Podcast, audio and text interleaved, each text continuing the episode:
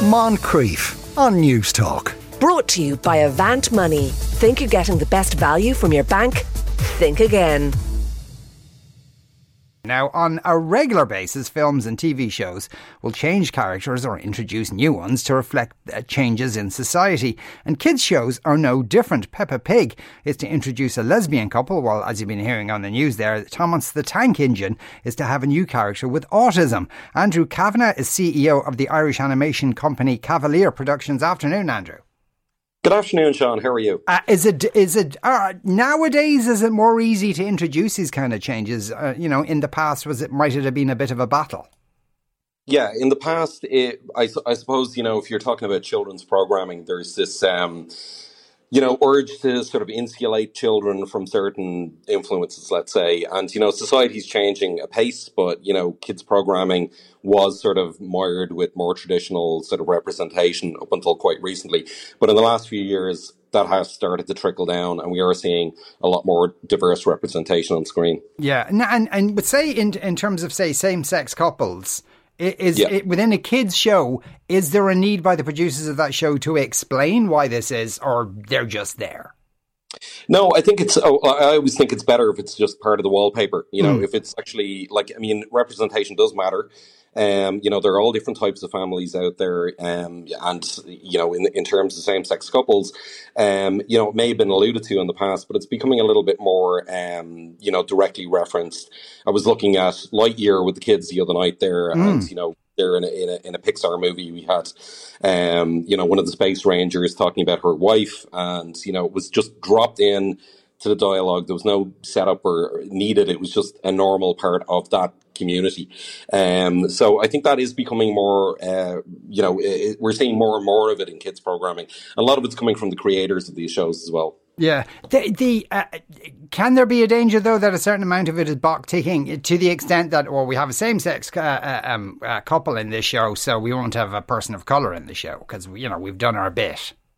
Yeah, uh, there there's always like with any kind of programming, there's always uh, there's always a certain amount of that, uh, you know, box ticking as you call it, going on, and I think you know where it's what you need to do, I suppose, is you need to get a lot more kind of characters into the foreground, into the main dynamic of the storytelling, rather than just the sidekick or the next door neighbor or whatever it might be.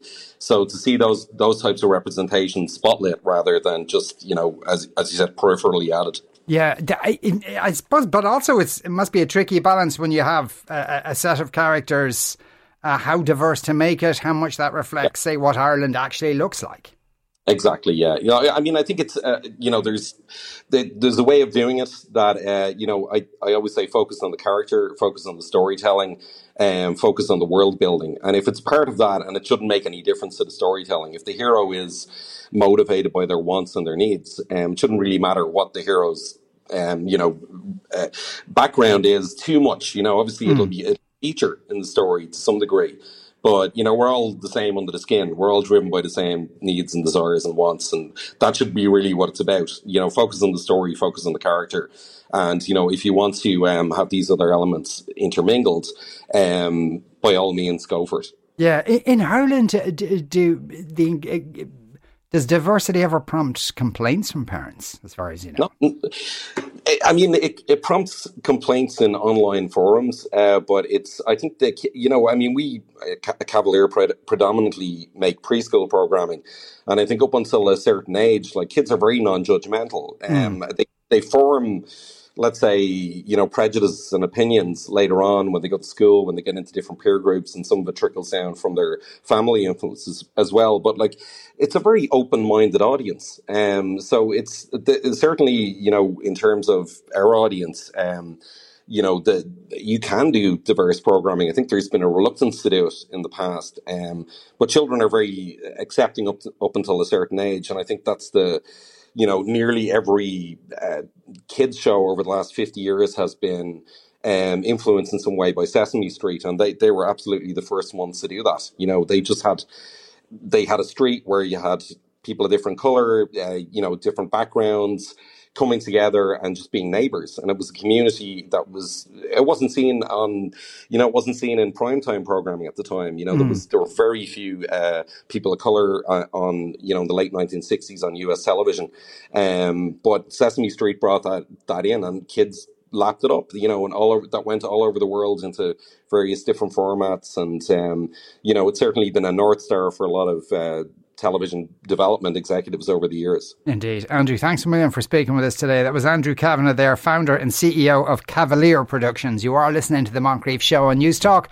We'll take a break back in a couple of minutes. Moncrieff. Brought to you by Avant Money. Think you're getting the best value from your bank? Think again. Weekdays at 2 p.m. on News Talk.